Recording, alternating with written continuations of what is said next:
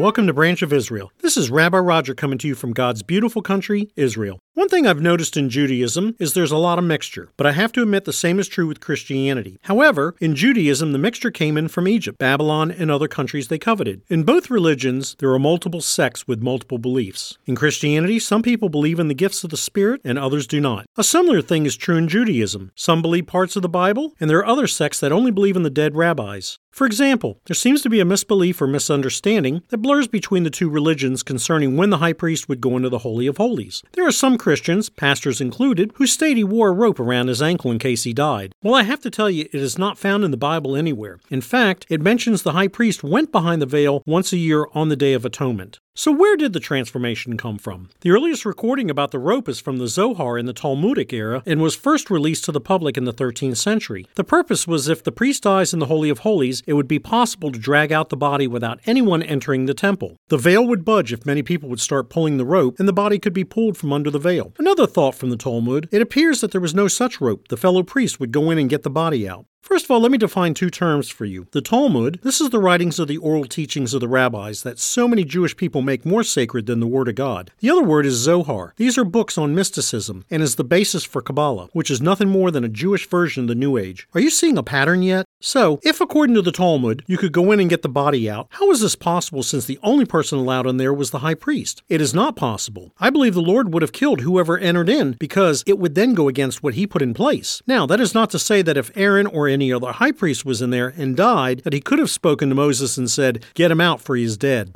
But the real reason the priest never died is they had a blood covering according to Hebrews 9 7 through 9. But in the Holy of Holies, only the high priest enters once a year, not without taking blood which he offers for himself and for the sins of the people committed in ignorance, which is a symbol for the present time. It is for that same reason today we are able to come into the most holy place through Jesus because we too are covered in his blood. Look, we may all have differences of opinions about the scriptures. We may all stand on one particular verse and hold to it, whether we are right or wrong. But in reality, all of that does not matter. What matters is we seek to learn the truth, study and know what is the real truth, and not take what this person or that person told you is truth. Do not take my word, because I too have been known to make mistakes. So go ye therefore, study, and show thyself approved. For more teachings and information, visit branchofisrael.com. Again, this is Rabbi Roger coming to you from Israel. Thank you so much for listening. Lehitarot, goodbye, or see you again.